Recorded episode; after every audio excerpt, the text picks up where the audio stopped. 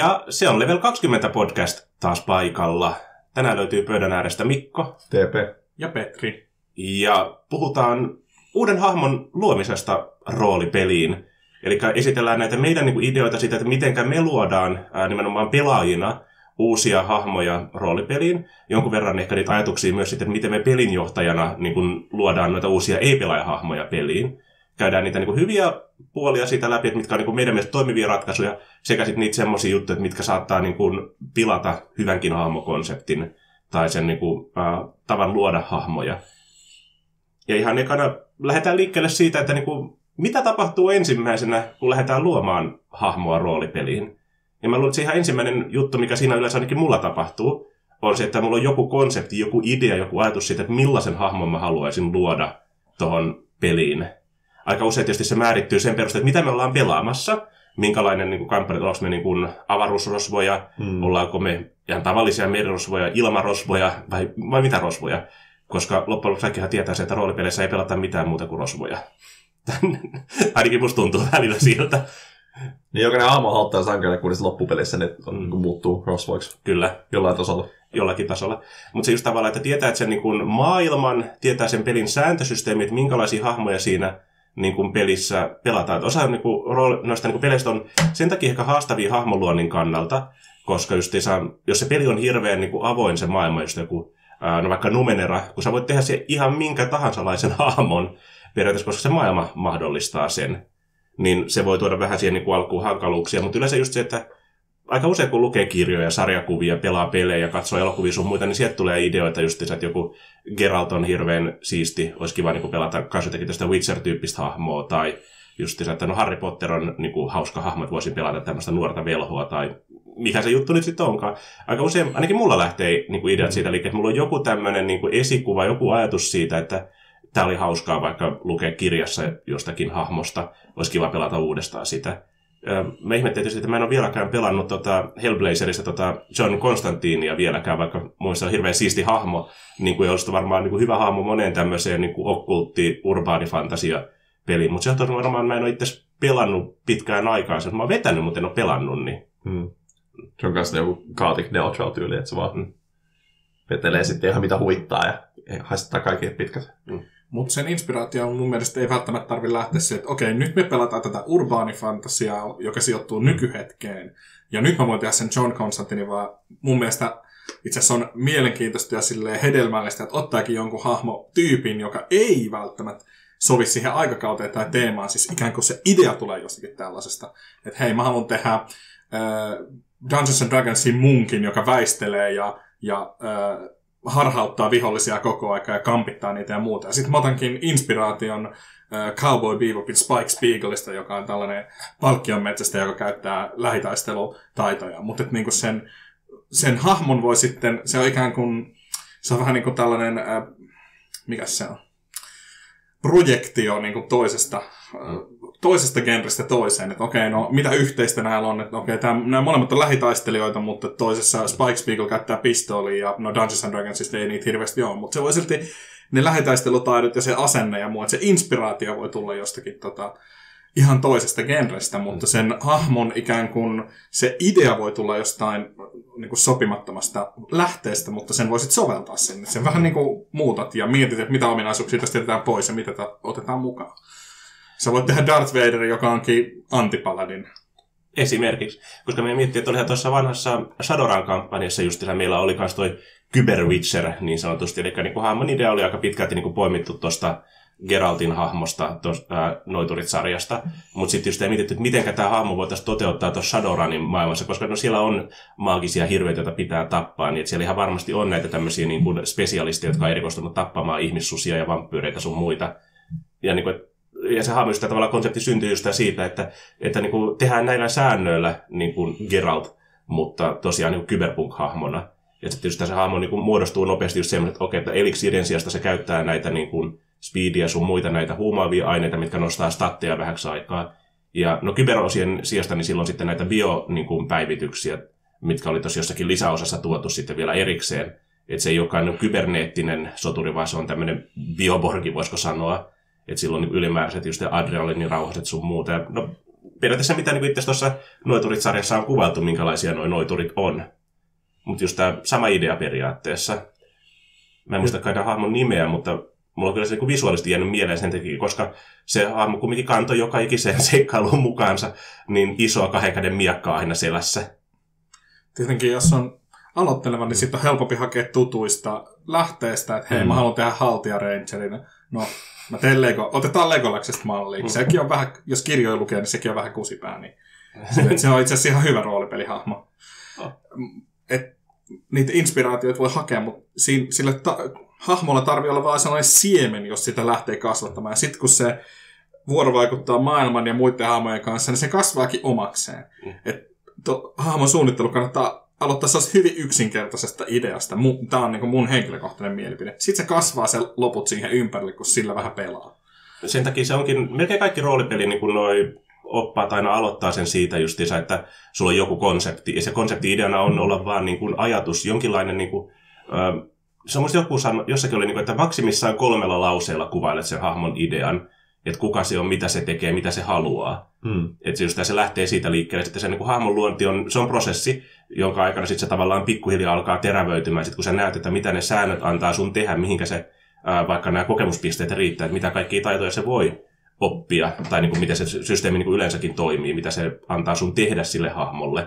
Jotkut pelit on hyvin, niin kuin, niin kuin, niin on tietty fokus, minkälaisia hahmoja siinä pelissä pelataan. Niin sun, se on just, että jos pelataan Call of Cthulhua, niin vaikka sä voit siinä tehdä periaatteessa jonkun sotaveteraanin sun muuta, niin se ei pakolla olekaan ehkä niin hirveän hedelmällinen sitä niin kuin seikkailua ajatellen, koska Call of Cthulhu on kumminkin enemmän niin kuin tutkimista, justiinsa mysteerien löytämistä, salapoliisityötä ja tämmöistä, eikä niin hirveästi äh, niin kuin sotimista ja tappelemista. Se sääntösysteemi mahdollistaa sen, mutta se ei tue sitä, minkä takia sitten sulla taas voi olla, niin kuin, että sulla on sotilas, jolla on hirveän hyvät taistelutaidot, sillä voi olla hirveästi tekemistä siinä seikkailuaikana, paitsi kun siinä lopussa on yleensä se yksi taistelukohta. Se ainakin musta tuntuu aika usein, tässä ehkä se on vaan mun tulhupeli, että siinä on lopussa yksi fyysinen tämmöinen niin konflikti, mikä voidaan ehkä ratkaista aseilla. Niin se voi olla, että sillä hahmolla ei ole hirveästi tekemistä. Se on hyvä konsepti sillä hahmolla, mutta se on vähän niin kuin väärä maailma hmm. pelata sitä. Mutta sitten jos pelataankin pulp tulhua niin se hahmo voi olla paljon niin kuin parempi hahmo, ää, niin kuin idea siihen peliin, koska siinä on enemmän mahdollisuutta ratkaista asioita ampumalla niitä. Mutta se, mitä me sitten juteltiin ennen kuin alettiin nauhoittaminen, on myös se tavalla, että kun lähtee ideoimaan sitä uutta hahmoa, niin kannattaa olla silleen, että ei yritä sitä sen hahmoluonnin aikana tehdä niin kuin valmiiksi. Just toi, mitä Petri sanoi, että se pikkuhiljaa lähtee muotoutumaan sitten siitä niin kuin omaksi hahmokseen. Ää, niin kuin, että sulla on joku idea, sulla on joku esikuva, sulla on joku ajatus siitä, että tämmöistä mä haluaisin pelata. Ja sitten kun se hahmoluonti on niin kuin valmis, niin se hahmo ei oikeastaan olekaan vielä siinä valmis. Että se pikkuhiljaa sen niin kuin ensimmäisten seikkailujen aikana varsinkin se hahmo asettuu niin kuin, äh, uriinsa ja alkaa silleen niin kuin, ottaa muotoa. Hyvä esimerkki on, että mulla oli, pelattiin Cathonian Highwaysia, eli Mad Max kohtaa Cthulhu-mytoksen peliä. Mulla oli hahmo, joka oli äh, Kowalski, siinä, ei Krakowski aluksi, mutta se hahmo muuttui Montaanaksi, koska parin kolmen ekan seikkailun aikana tajusikin, että ei se olekaan mikään lääkäri oikeasti, se on tyyppi, joka luulee olevansa sheriffi postapokalyptisessa maailmassa. Ja se tavallaan oli hauska, että se hahmon luonti jatkuu vielä siis sen niin kuin, session nollan niin kuin jälkeen niiden pari-kolme pelikertaa ennen kuin se hahmo tavallaan asettukin niin kuin paikoilleen. Ja just se, että se hahmo vaihtoi nimeäkin vielä siinä vaiheessa, niin oli ihan ok juttu, koska tavallaan tajuskin, että tämä niin kuin, hahmo ei olekaan tämmöinen. Tai tämä, siitä ei tullutkaan semmoinen kuin mä kuvittelin. Toisin kuin, niin kuin jos tekee kirjaa, niin silloin ne hahmot pitää niin kuin, miettiä valmiiksi tavallaan siihen tarinaa varten, mutta roolipelit kun on niin improvisaatiopainotteisia, jos sä oot liian hyvin kirjoittanut se hahmojen niin kirjoihin ja kansiin, niin ei silloin enää seikkailua niin seikkailtavana. Se hahmo ei voi kasvaa eikä elää eikä muuttua. Mm. Semmoinen tärkeä kysymys sitten, niin mikä koskee nyt tuota hahmoluontia sitten taas niin kuin muuten, että kun luodaan uusia hahmoja, on, että luodaanko ne yhdessä niin kuin siinä pöydän ääressä sille, että kaikki pelaajat on paikalla pelijohtajan kanssa, vai luodaanko ne jotenkin silleen niin kuin erikseen, että vaikka pelijohtaja luo hahmot niin kuin yksitellen niin kuin jokaisen pelaajan kanssa. Ja sen mä tiedän, että jossakin peliporukoissa vissiin niin kuin maailmalla varsinkin enemmän tykätään siihen, että jokainen pelaaja luo sen hahmon niin kuin itse kotona, ja se voi olla pelijohtajallekin ensimmäinen kerta, kun se näkee sen hahmon, on silloin ekassa pelisessiossa. Et mitä etuja näissä tämmöisissä niin kuin, vaihtoehdoissa on, mitä niin kuin, haasteita niissä on. Koska mä itse tykkään lähtökohtaisesti sillä, että luodaan ne hahmot yhdessä siinä pöydän ääressä. Koska mun mielestä on hirveän tärkeää, että pelijohtajalla on heti mahdollisuus siinä niin kuin kommentoida niitä hahmoja, jos se huomaa, että sillä on tulossa joku semmoinen hahmo, joka ei toimi siinä seikkailussa syystä tai toisesta. Niin kuin, että silloin hahmolla on joku semmoinen vaikka, ja sääntöjen puolesta joku erikoistaito, mikä saattaa rikkoa sen pelin. Se oli vanhassa jossakin ADD-moduulissa, niin sanottiin, että siinä seikkailuun ei saa tulla yli vitostason klerikkiä mukaan, koska silloin semmoinen, selkeästi silloin semmoinen loitsu, millä se voi tappaa sen seikkailun loppuvastustaja niin kuin yhdellä osumalla. Että just tässä oli taas siihen niin seikkailuun kirjoitettu sen takia, että tässä voi olla klerikki, mutta se ei saa olla yli vitostasolla, koska muuten se rikkoo sen kampanjan tai sen seikkailumoduulin niin kuin viimeisen kohtauksen, koska se voi vaan niin kuin tappaa ison pahiksen yhdellä loitsulla. Et se on niin kuin silloin tärkeää pelijohtajan niin tietää siinä, että jos joku haluakin pelata klerikkiä, niin sitten tavallaan tehdä, niin kuin varmistaa, että se kampanja ei mene rikki sen takia. Toisaalta tämmöiset, että noi pelaajat pystyy myös keskenään juttelemaan niistä hahmoista, jakamaan ideoita, antamaan palautetta.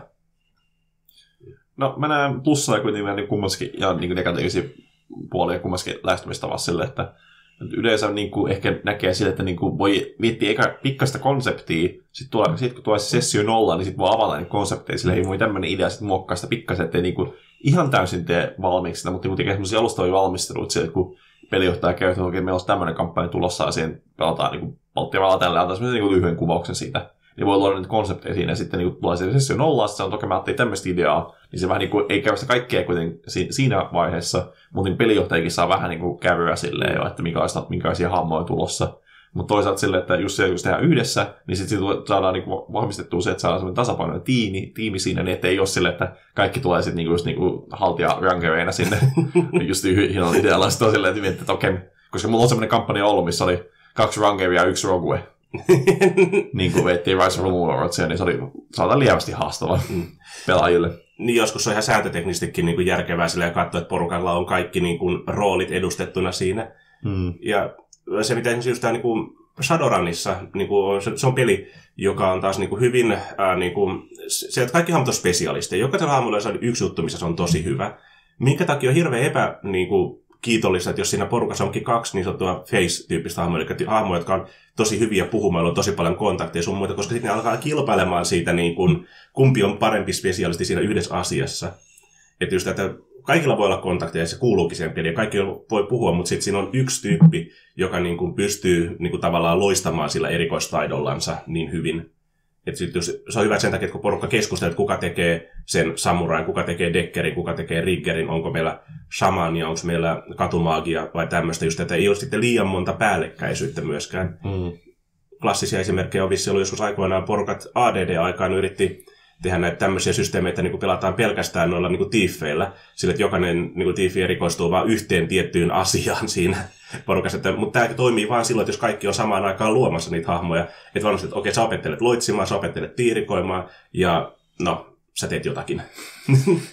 Tämä kaikki riippuu, että millaista kampanjaa vetää. Että jos on va- valittu vaikka valmiiksi luotu kampanja tai pelin johtajalle joku vahva visio siitä, että no niin, te menette nyt, te olette nimenomaan taistelette epäkuolleita vastaan mm. tässä kampanjassa, niin voi vähän ohjata, mutta sellainenkin tilanne voi olla hauska, että siinä kampanjassa ei ole sellaista, muistaakseni Mikko veti meille kerran Forgotten Realmsissa kampanjaa, jossa ei ollut varsinaisesti sellaista niin ydintä, että mitä me tehdään. Että siinä oli pari valmista jotain seikkailua, jotka oli vaan tällaisen luolaston tyhjentämistä, ja sitten siinä se juoni syntyi sitä mukaan, kun pelaajat pelasivat ja hahmot toimivat. Ja siitäkin syntyi hauskoja dynamiikkoja. Se itse asiassa lähti kai se seikkailijaporukkakin siitä, että siinä oli just Chaotic Evil varas ja sitten uh, Lawful Good Paladin, ja ne sitten käräili, kinasteli siinä. Et siitä syntyi ihan hauska juttu, että siinä oli, et siinä oli tällaisia ristiriitoja. Että välillä pitää valita, niin, tai välillä voi valita, että hei, mä teen sellaisen seikkailun nyt, missä ei voi, tarvi ennakkoon määrätä, että mitä kaikki pelaa, ja kaikki voi tuoda sen hahmon, mikä ne tuo. Ja sitten jos on kaksi klerikkiä, niin ne voi sopia keskenään, että kuka hoitaa mitäkin. Et se ei välttämättä aiheuta niin sellaista ylitsepääsemätöntä ristiriitaa, mutta kaikki riippuu siitä, että millaista peliä pelataan. Hmm. Mäkin tein nyt tässä kampanjassa, mitä mä vedän Pathfinder 2, sen virheen, että sen kampanjan ikään kuin punainen lanka keskittyy siihen, että on joku tällainen uhka, joka uhkaa koko maailmaa, ja tässä pitäisi niin kuin, olla tällaisia oppineita, jotka vähän tutkii, että mitä nämä muinaiset profetiat ja muut niin kuin, me, me, merkitsee, miten tämä uhka saadaan pysäytettyä. Mutta me luotiin hahmot, kokeena ennen sitä, ja ne hahmot sopii hyvin yhteen.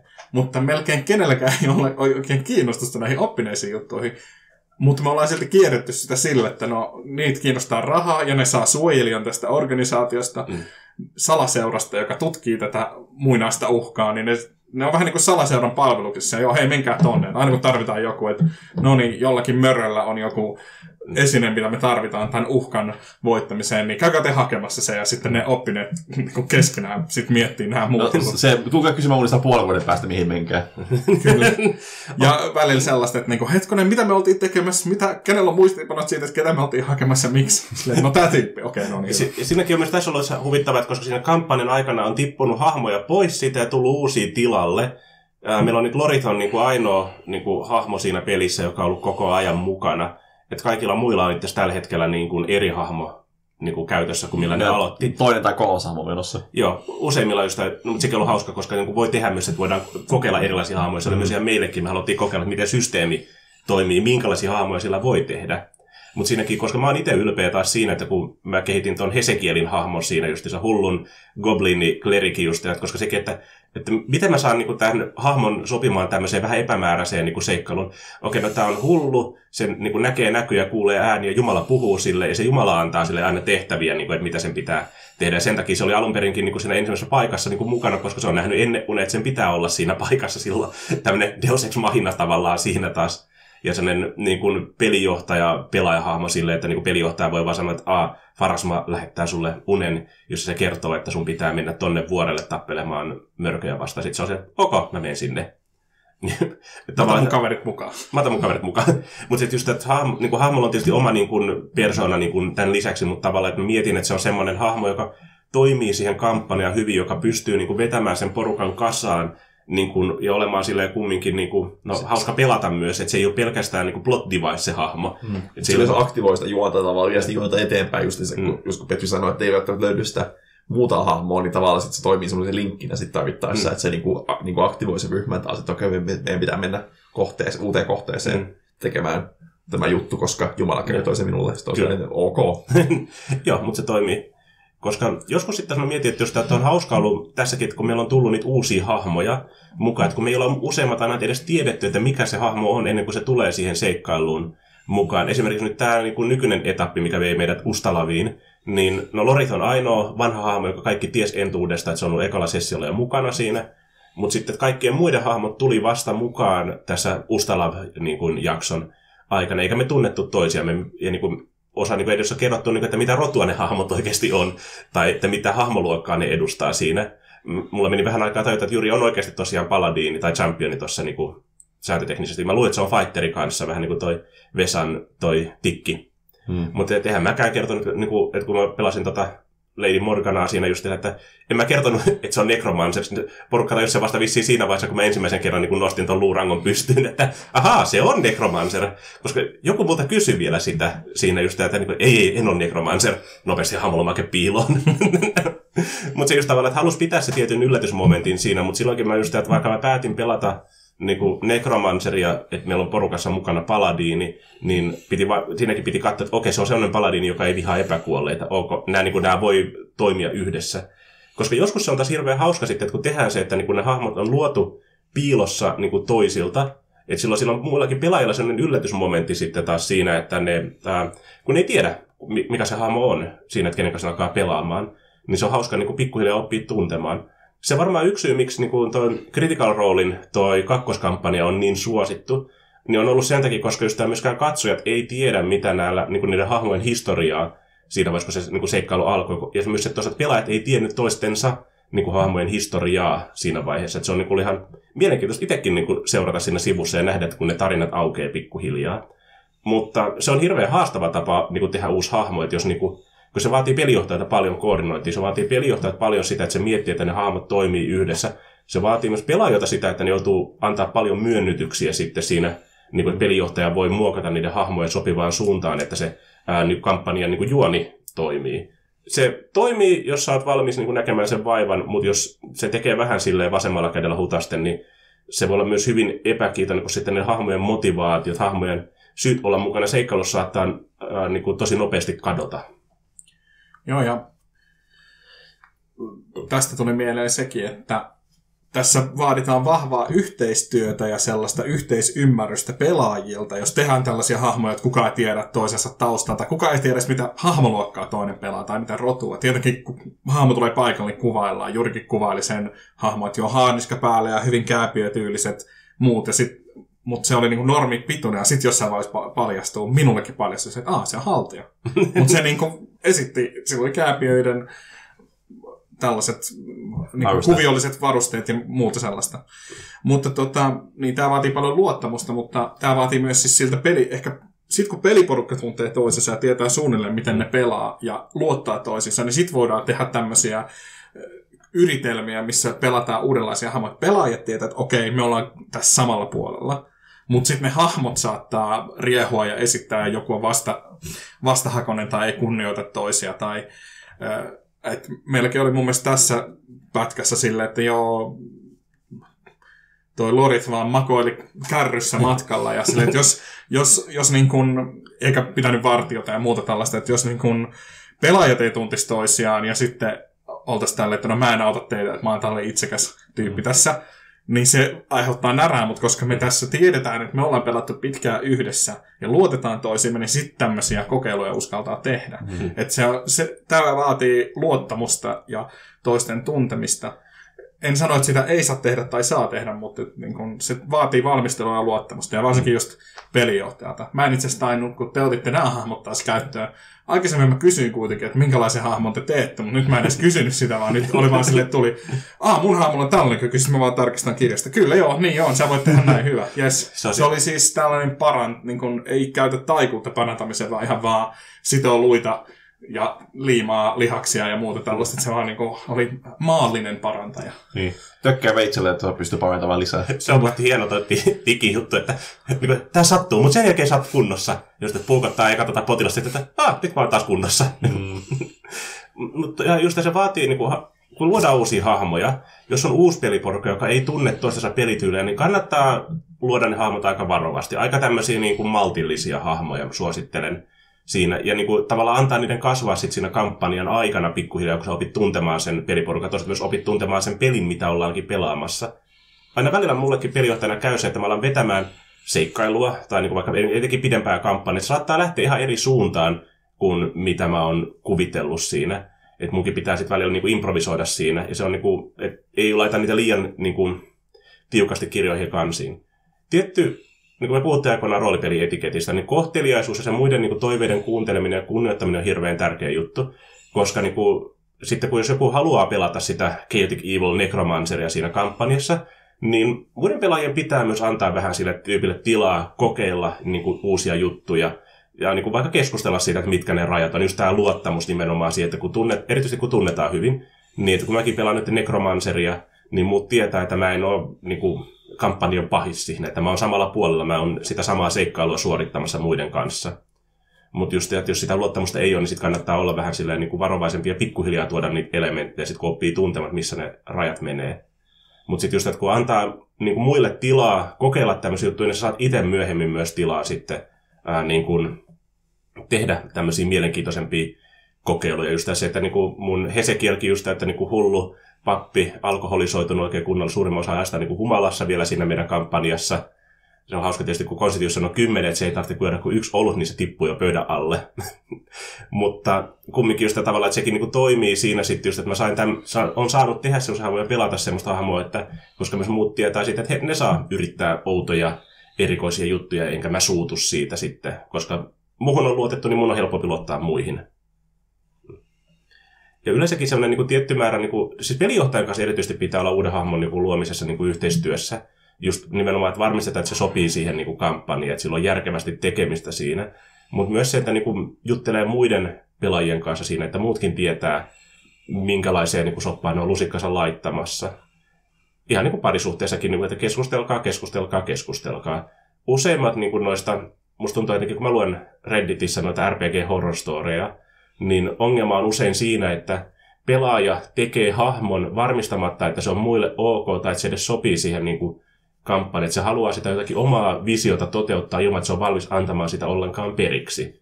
Ja sen takia sitten just tulee näitä Edgelord-hahmoja sinne kamppailijat, jotka haluaa niin kuin, olla yksinäisiä susia sooloilla.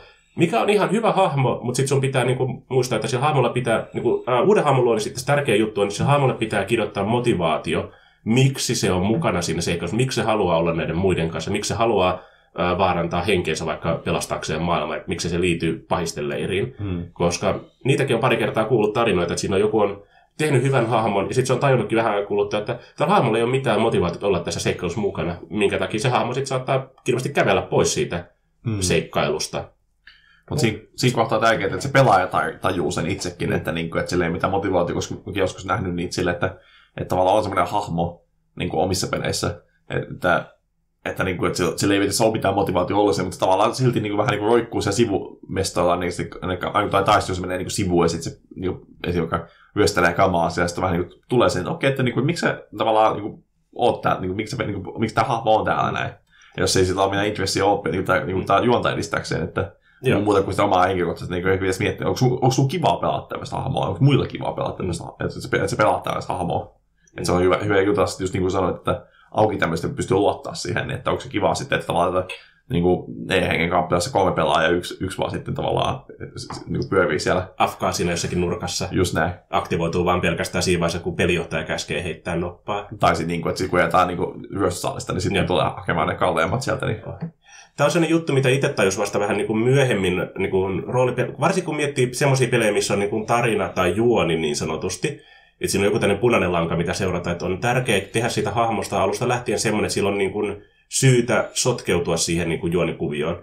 Hyvä esimerkki on esimerkiksi, äh, kun pelataan Cthulhu-pelejä, on sitten Call of Cthulhua, Trail of Cthulhua tai vaikka Achtung Cthulhu, että se, mikä tahansa versio nyt onkaan, niin että ähm, lähtökohtaisesti pelaajat aina tietää, että se seikkailu ei tule päättymään hyvin. Useimmat hahmot ei pakolla kävele ulos siitä elossa, tai ainakaan selväjärkisinä. Että se just Lovecraftin omissakin tarinoissa, että niinku keksiä niille hahmoille aina motivaatio, että minkä takia ne on valmiita uh, niinku uhraamaan itteensä tai niinku vaarantamaan mielenterveytensä niinku sen jälkeen, kun ne on lukenut ensimmäisen kerran Necronomiconin, minkä takia ne jatkaa vielä sen jälkeen matkaa. Että just tää tavallaan niin kuin, tämmöiset asiat pitää niin kuin, muistaa selittää. Ja erityisesti just tämä joku tänne kauhupeli, että miksi se hahmo ei vaan niin, kävele ulos siitä niin kuin, seikkausta siinä vaiheessa, kun ensimmäinen zombi tulee vastaan tai soita poliiseja. Ka- monissa kauhuelokuvissa just sen takia aina salaperäisesti kännyköistä loppuu yhteys siinä justiinsa, tai ne tapahtuu jossakin tosi syrjäisessä paikassa, just, että se ei ole ma- mahdollisuus tai vaihtoehto niille hahmoille. Mutta vähän samaan tapaan niin roolipelistä niin pitää keksiä, että miksi se sun hahmo ei kävele heti ensimmäisen taistelun jälkeen niin kuin pois siitä mikä on, se, mikä on se motivaatio, mikä on se syy seikkailla. Hmm. Uusilla pelaajilla useimmiten se on just, että niin kuin, mä oon seikkailija, koska seikkaileminen on kivaa. Erittäin hyvä motivaatio, mä tykkään siitä. Hmm. Mutta sitten mitä enemmän tekee hahmoja, niin, niin kuin alkaa miettiä, että se vähän niin kuin syvällisemmin, että okei, miksi seikkaileminen on kivaa, Mis, mi, minkä takia mä saan sitä mielihyvää. Tämä oli ehkä enemmän liittyy pelin johtamiseen, mutta tuli mieleen, että just tässä meidän Mikon meille vetämässä Cthulhu-pelissä viime Halloweenin aikaa oli just hyvä rakenne. Siinä oli ilmeisesti sisäänleivottu tälle juttu, että miksi ihmiset tutkisivat jotain hylättyä taloa, jossa on tapahtunut murha. Ja mun mielestä siinä oli rakenteellisesti hauska juttu, että me mentiin tutkimaan sitä ja sitten paikalle poliisi tuli, että hei, teillä ei ole oikeutta nuuskia täällä mun alueella. Että se poliisi tuli keskeyttämään sen meidän tutkimuksen ja sitten meidän hahmot oli silleen vihaisesti, senkin poliisiukko me kyllä näytetään sulle, me varmasti mennään uudestaan tutkimaan sitä. Et siinä, siinä, toki meidän hahmot oli myös sellaiset, että ne oli kiinnostunut tutkimaan tällaisia mysteerejä, mutta jos ei muuta, niin, niin tällaisia koukkuja voi keksiä, että miksi, sitten, miksi sitten hahmot palaa, palaa niin kuin siihen seikkailuun. Sen lisäksi, että ne on seikkailijoita ja niitä lähtökohtaisesti sellaiset kiinnostaa. Mulle tuli vielä mieleen vähän toinen, toinen asia, mutta tärkeä tässä hahmossa on, ja minkä takia näitä RPG Horror Storiesia on olemassa, niin jos pelaa hankalaa hahmoa, että ei saa mennä hahmo ja pelaaja sekaisin niin kuin pelaajan persoonassa. Että jos hahmo on hankala, niin pelaajan pitää kommunikoida muille pelaajille ja pelinjohtajalle, että mä en ole tässä hankalana henkilönä, vaan ainoastaan mä pelaan hankalaa hahmoa. Ja se hahmo kulkee mukana. Miettikää joku Frodo ja Sam ja Klonkku. Et Klonkku on hankala, se kiukuttelee, se valittaa. Se valittaa, kun sen kanit keitetään, kun se olisi halunnut syödä ne raakana. Se yrittää tappaa toiset pelaajat jossakin Kyllä. vaiheessa kampanjaa. Mutta se kulkee aina mukana, se on osa sitä porukkaa. Faraber kysyy Frodolta, onko tämä teidän mukana? Sitten se sanoo joo. Ne on samaa porukkaa, vaikka Klonkku yrittää murata. Siinä on äh, hyvä dynamiikka. Klonkku haluaa sormuksen, nämä tarvii apua, klonkku tietää, mitä sinne pääsee. Siinä on niin kuin syy olla yhdessä, niillä on joku yhteinen päämäärä ja ristiriita. Pitäisikin joskus tota, vetää sellaista peliä, missä pelaajahahmojen kanssa luo, pelijohtaja salaa pelaajilta, muilta, kaikilta muilta pelaajilta, niin luo sellaisen jonkun konfliktin, että näillä hahmoilla on jotain ristiriitaa. Itse asiassa me, me vedettiin, Matti veti meille Cthulhu-teemaisen pelin mi- miinus 40 Fahrenheitia, jossa oli tämä, että hän oli luonut ne hahmot ja sinne oli sisään leivottu jotakin konfliktia. Että kaikilla oli joku syy ja se loi sellaista epäluottamusta ja Mm. muuta. Että se, oli tosi, se oli tosi hyvin kirjoitettu, täytyy sanoa. Joo. Matille pisteet siitä. Oli Mutta hyvä seikkailu. Pitää kokeilla tällaista itsekin joskus. Mutta et, niin kuin kaikessa roolipelaamisessa rajat pitää olla selkeät ja pitää sopia asioita, sit se sujuu. Sitten jos menee sokkona peliin, missä sä vaan rupeat sattumanvaraisesti puukottaa kavereita, koska niillä on hienommat vaatteet, niin en, en suosittele sellaista. Nyt me ollaan puhuttu aika paljon tästä niin kuin näistä konsepteista ja tämmöisistä niin kuin taustatekijöistä sun muista. Voidaan sypätä lyhyesti ainakin tähän sitten ihan sääntömekaanisesti niin kuin siihen hahmon luomiseen. Tähän me ei voida nyt ottaa silleen kantaa kaikkiin systeemeihin, koska niin eri roolipelit rakentaa hahmot eri tavalla. Mutta muutamia niin kuin ajatuksia siitä justiinsa, että niin kuin, kuinka, niin kuin miten niitä voi hyödyntää.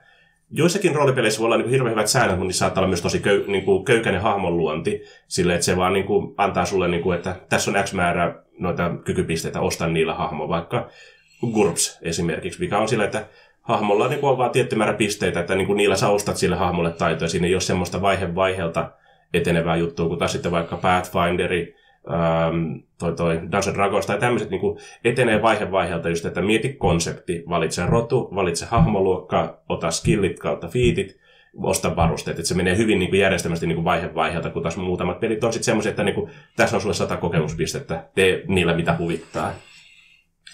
Koska se, mitä me mietittiin tuossa vähän aikaisemmin, ennen kuin alettiin nauhoittamaan, niin oli se just, että, niin kuin, että tehdäänkö se hahmo silleen, niin kuin, kuinka huolellisesti, tai kuinka paljon sä pidät ne niin ohjat itsellä käsissäsi hahmollani aikana, ja kuinka paljon vaikka annat noille random-taulukoille mahdollisuuden. Mikä oli äh, hyviä kokemuksia itse tuli siitä niin random-taulukoiden käyttämisestä, oli se, että kun pelattiin Matin vetämänä äh, Conan 2D20-peliä, ja Matti se kertoi meille, että tässä on mahdollisuus myös, että jos ei ole hyvää ideaa tai konsepti, niin voi heittää noista taulukoista sitä hahmon, niin kuin, että mikä hahmoluokka sillä on, mistä se on kotosi ja näin poispäin. Ja me mentiin sitten niin sanotusti niin kuin syvään päätyyn siinä, ja kaikki teki hahmot sillä, ne vaan heitti taulukoista ne hahmot, niin kuin, ja sitten katsoi, mitä siitä tuli, ja sitten alkoi miettiä, että okei, miten mä saan tästä hahmosta toimivan. Tämän takia mun hahmo on niin syvältä etelästä, kuin vaan ikinä pystyy olemaankaan siinä pelissä, ja se kumminkin taistelee kaikkein pohjoisimmassa läännityksessä tällä hetkellä näiden, äh, mikä Border Kingdomin niin kuin, mm. alasuudessa. Mutta sitten mulle vaan pakko keksiä sille hahmolle sen jälkeen, että miksi se on vatkustanut koko sen niin kuin mantereen halki.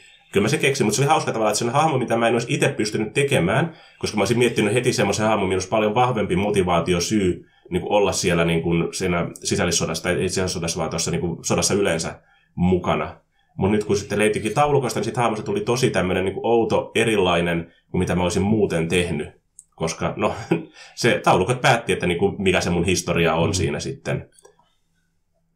Mäkin muistin sille, että samassa pelissä heitin eka hahmo sille, millä oli vähän niin vahvemmat siteet sinne. Mm-hmm. Ja mä sain hyvän idean siitä, mutta sitten sit se hukkui se hahmolomakin jonnekin, että heittää uudestaan sen uudestaan hahmo, mikä oli taas, sekin oli samat seudut se hyvin etelästä. Ja Joo. piti keksiä myös sillekin joku hyvä syy, mikä se oli se pohjoiseen sitten kavunnut sitten. Kyllä. Et se on just tämä niin satunnaistaulukot sun muut oli ihan hauska niin kuin lisä. Että niitä ei ole pakko käyttää näin niin kuin, kokonaisvaltaisesti, niin kuin me tehtiin. Me heitettiin kaikki taulukoista niin kuin, nimeä, no nimeä mä en heittänyt, sen mä sitten kehitin siinä vaiheessa, kun mä olin kirjoittanut sille hahmolle vähän taustaa ja historiaa. Mutta toi niin kuin, äh, mietin just, että toi Malifaux-roolipeli True the Breach taas toimii kokonaan, se hahmon luonti on rakennettu sille, että se on täysin satunnainen periaatteessa. Se myös liittyy temaattisesti taas siihen, että se hahmolle niin kuin nostetaan kortteja, jotka niin kuin sitten luetaan vähän niin kuin ennustuksena, että kuka se hahmo on ja mistä se on tullut ja minne se on menossa. Ja sitten samalla se vaihe vaiheelta kertoo, että näin monta pistettä sä käytät näihin kykyihin, näin monta pistettä sä käytät näihin attribuutteihin, ja tämä on se sun niin kuin vaikka aloitusammatti esimerkiksi. Minkä takia sulla ei ole semmoista vahvaa hallintaa sitä hahmon luonnista sillä sääntösysteemillä, jos sitä käyttää tuolla tavalla, että se niin peli päättää periaatteessa, mitä hahmoa sä pelaat, ja sit sun pitää sen jälkeen, niin sä et voi aloittaakaan sitä konseptista, vaan sä luot eka sen hahmon, okei, okay, tämmöiset statit, tämmöiset säännöt, minkälaista hahmoa mä voin pelata näillä niin kuin, säännöillä. Ja se on ihan omalla tavallaan musta niin kuin, hauska, hyvä idea. Se voi olla uusille pelaajille vähän haastavaa, koska se taas tekee sit sitä, että kun sulla ei ole hallintaa siitä, että millainen hahmo siitä tulee, että sun vaan pitää hyödyntää niitä resursseja. Mutta erityisesti ehkä kokeneemmille pelaajille se voi olla hauska haaste myös siinä, että sä et tiedä, minkälaista hahmoa sä lähdet pelaamaan siinä. Että se peli niin kuin antaa sulle ne kort, mm. kirjaimellisesti kortit tässä tapauksessa, millä sä lähdet pelaamaan sitä peliä. Mutta sitten mä taas tykkään itse niin kun, kumminkin monta kertaa sitten näistä hyvin hallituista niin kun, hahmonluontisysteemeistä.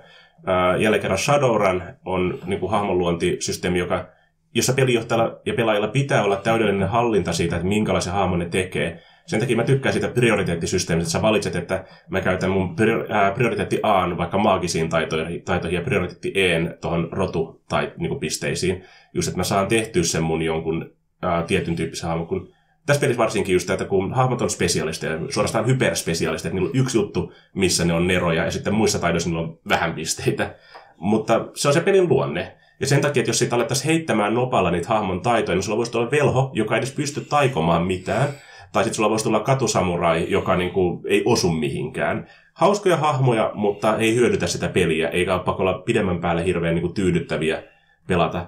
Et ne on puolensa ja puolensa. Koska ikuinen kysymys, mitä mä niin kuin törmään, varsinkin vissiin nyt niin kuin DDn kohdalla, on se, että heitetäänkö hahmolle ominaisuudet vai käytetäänkö tätä point by systeemiä, eli sä ostat noilla ennalta määrätyillä pisteillä ne hahmon ää, ominaisuudet. Jos sä ostat ne pisteillä, niin sun hahmosta ei pakolla tunnin voimakasta, mutta sulla on hallinta siitä, että millainen hahmo siitä tulee. Sä haluat tehdä varkaan, ja sitten takia sä käytät kaikki pistet deksiin, että se on hyvä varas. Mutta mä tykätään monta kertaa sitä heittää hahmoille ominaisuudet, koska silloin roolipeleissä nopat tietää monta kertaa paremmin kuin me, että mitä, mikä on hauskaa tai mikä on kivaa. Ja se oli musta kiva, että kun Petri aikoinaan ää, pelattiin silloin ADDtä, me tehtiin, että hahmot heitettiin, niin kuin hahmojen statit heitettiin 3D-kutosella järjestyksessä. Eli se just, että ekana heitettiin Strena, sitten heitettiin Koni, sitten heitettiin Dexi ja näin poispäin. Ja sitten alettiin katsoa, että mitä tästä niin kuin syntyy. No siinäkin mäkin annoin sen myönnytyksen, että jos on huono rivi, niin saat heittää sen uudestaan, koska kukaan ei halua pelata hahmoa, jo- jolla on pelkästään niin kuin miinuksia eikä mitään plussia. Eikö se... Vesa heittänyt kaksi päivää se oma paladin Vesa halusi pelata paladin ja se heitti sen yhden illan niitä statteja, mutta ei koskaan saanut niitä oikeita statteja, joten se meni kotiin ja jatkoi seuraavana päivänä niin kuin nopan heittämistä, kun se sai heitettyä sille hahmolle ne statit, että se pystyi pelaamaan paladinia. Minkä takia sille mun mielestä tuli joku tämmöinen juttu, että sen intti olikin yhtäkkiä vain joku kymppi, koska sitten se oli ainoa rivi, missä niin kaikki muut osu kohdalleen, kun no Paladinilla oli ADDssä niin hullut vaatimukset, että mitä niiden pitää olla, että ne voi olla Paladineja. Oliko siis M- kolmessa kohdassa minimivaatimus, joka Joo. on aika kova jo. Ja se oli, kun se oli joku karisman piti olla 17 tai enemmän, niin että se on niin kuin, siinä heität 3D-kutosella, niin kuin, ei ole hirveästi virhemarginaali, mutta se oli mikä ja hauskasti mieleen, että Petri onnistui heittämään itselleen haltia velhon siinä, pelissä, ja sillä jäi huono toi Wisdomi, koska no, rivi oli muuten hyvä, mutta Wisdom oli sitten joku, jäi miinus ykköseen tai tämmöistä. Myöhemmin me vaihdettiin se kampanja ADDstä sitten tuo Pathfinderin säännölle, ja Petri piti sen mi- miinuksen siinä mukana, koska se oli vaan hauska, että se hahmo on niin kuin hirveän fiksu, mutta sitten se on kumminkin vähän myös hölmö samalla. Että sitten puuttuu semmoinen tietty niin kuin maalaisjärki aina välillä, että se käveli tyrmissä aina kaikkiin ansaisumuihin, mutta se oli silleen hahmo, joka ei olisi syntynyt, jos olisi ollut täydellinen hallinta, niin kuin todennäköisesti, koska se laittanut se aika tasaisesti silleen, ja sitten paljon pisteitä inttiin, että se on hyvä velho. Mutta nyt sitten taas Nopat tekikin siitä tämmöisen vähän hassun hahmon tavallaan. Joskus just se randomi niin kuin nopan heitto niin antaa sille semmoisia hahmoja ulos, mitä me ei muuten tehtäisi. Minkä takia mä suosittelen niin kuin niitäkin ihmisiä, jotka niin kuin tykkää point by systeemistä, että heittäkää välillä ne hahmojen statit, heittäkää välillä taulukoista hahmojen historiat ja taustat.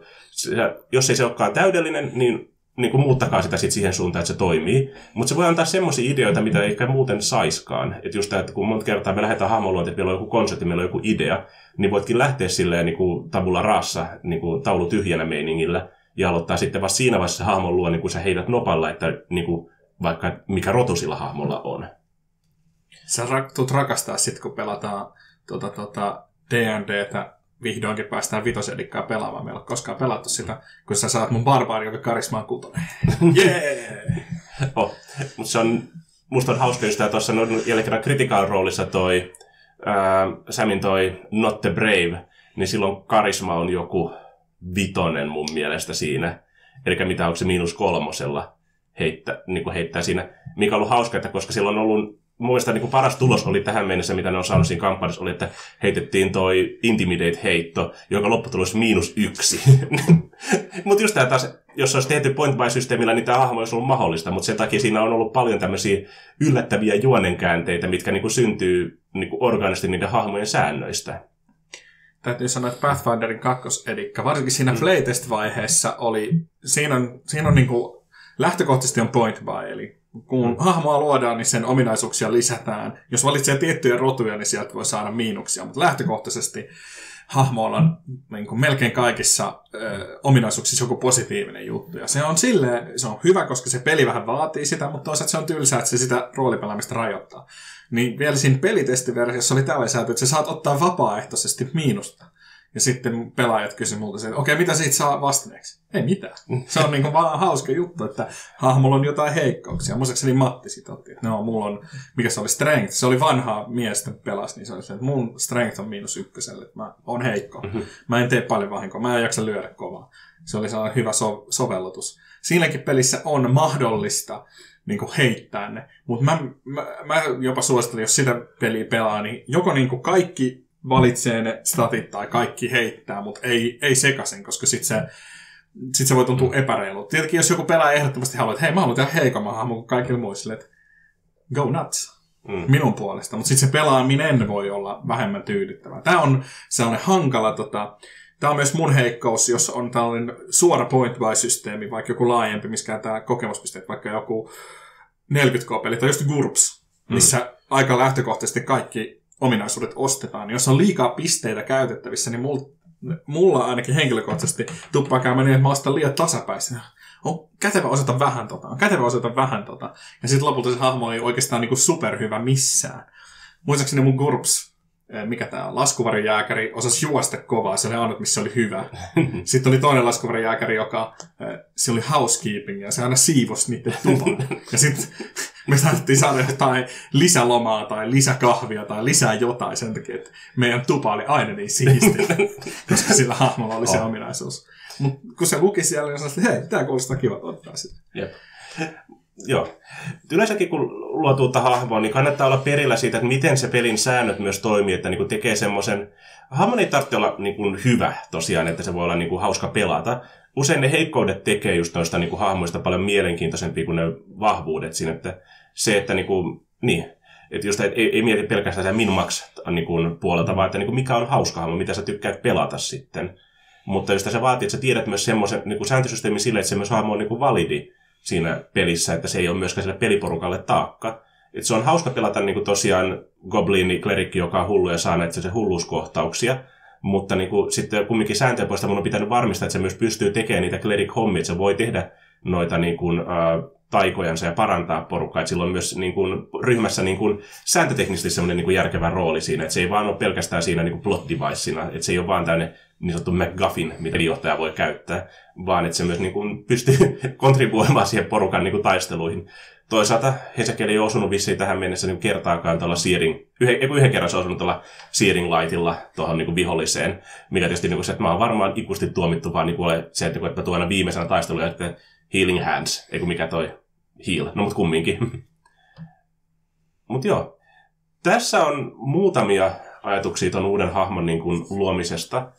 Me varmaan taas palataan tähänkin aiheeseen myöhemmin lisää, ja voidaan ehkä niin kuin, kommentoida jopa niin kuin, jotakin tiettyä sääntösysteemiä tai tietyn tyyppiseen pelin niin kuin, hahmon luomista. Mutta täällä on muutama sellainen ajatus siitä, että mitä kannattaa, mitä ei kannata tehdä, kun lähtee luomaan, luomaan uutta hahmoa. Ja vaikka me ollaan puhuttu nimenomaan nyt että, niin kuin pelaajina tässä, niin myös samat niin kuin periaatteet pätee, kun luot ei-pelaajahahmoja niin kuin pelijohtajana. Koska loppujen lopuksi, varsinkin jos haluat sen, että on niin kuin, ää, nimetty ei-pelaajahahmo, niin sehän on käytännössä katsoa, kun sä olisit niin kuin pelaajahahmon, mutta sitä vaan pelaa, niin kuin, tai sulla on yksi ihminen, joka pelaa monta semmoista hahmoa. Hmm. Pel- ei-pelaajahahmojen äh, luomiseen mä antaisin nopean vinkin, ja tämä on mun kokemus nyt, kun nopeasti joutuu luomaan paljon ei-pelaajahahmoja, niin mä murehdin aina niistä taustoista ja onko näillä nyt taitoja ja onko nämä realistisia ja onko nämä reiluja sille, että tällä hahmolla on näin näin paljon kykyjä. Mutta enemmän, jos roolipelaamisen kannalta, niin joku selkeä pelaajia päin niin kuin kohdistettu. Sillä on joku ominaisuus, se mutisee itsekseen. Se on joku, joku mieleenpainava juttu, tai viime sessiolla pelaajat sai iloa siitä, että se NPC, jonka ne kohta sattui näyttämään Trotskilta, Leon Trotskilta, niin ne oli silleen, Trotski. niin, kutsuivat sitä sitten sillä nimellä. Että siitä jää jotakin mieleen. Toi oli tietenkin kuvittajan apu, että mä en keksinyt, että se on kommunisti, mutta niin kuin, Mutta tällä Silti. kertaa näin. Mutta se jää jotenkin mieleen, koska jos pelaajat ei muista, että hei, kuka NPC tämä oli, ei kun tämä oli tämä, tämä oli tämä mun kaveri, ei kun tämä oli tämä. Jos ne menee sekaisin, mm. niin sitten miksi ne on olemassa? Miksi ne on erillisiä hahmoja, jos pelaat että hei, sä oot sama tyyppi kuin se toinen. Ei, en oo. Tossa sekin voi olla sitten roolipelaamista, mutta kuitenkin. Kun NPC, hyvä NPC jää mieleen, sillä on joku selkeä juttu, mitä se ja. tekee, tai miksi pelaajat tarvii sitä, tai mitä se käyttäytyy. Siinä on mun vink- nopeat vinkit. oh, koska roolipelaaminen ei ole sellainen visuaalinen media, vaan tosiaan me vaan puhutaan ja kerrotaan, niin siinä pitää olla niin kuin sanasti kommunikoida hyvin vahvasti joku yksi mieleenpainuva piirre. Tässä kaikki tältä erää. Nähdään myöhemmin. Näihin kuviin, näihin tunnelmiin. Hei hei!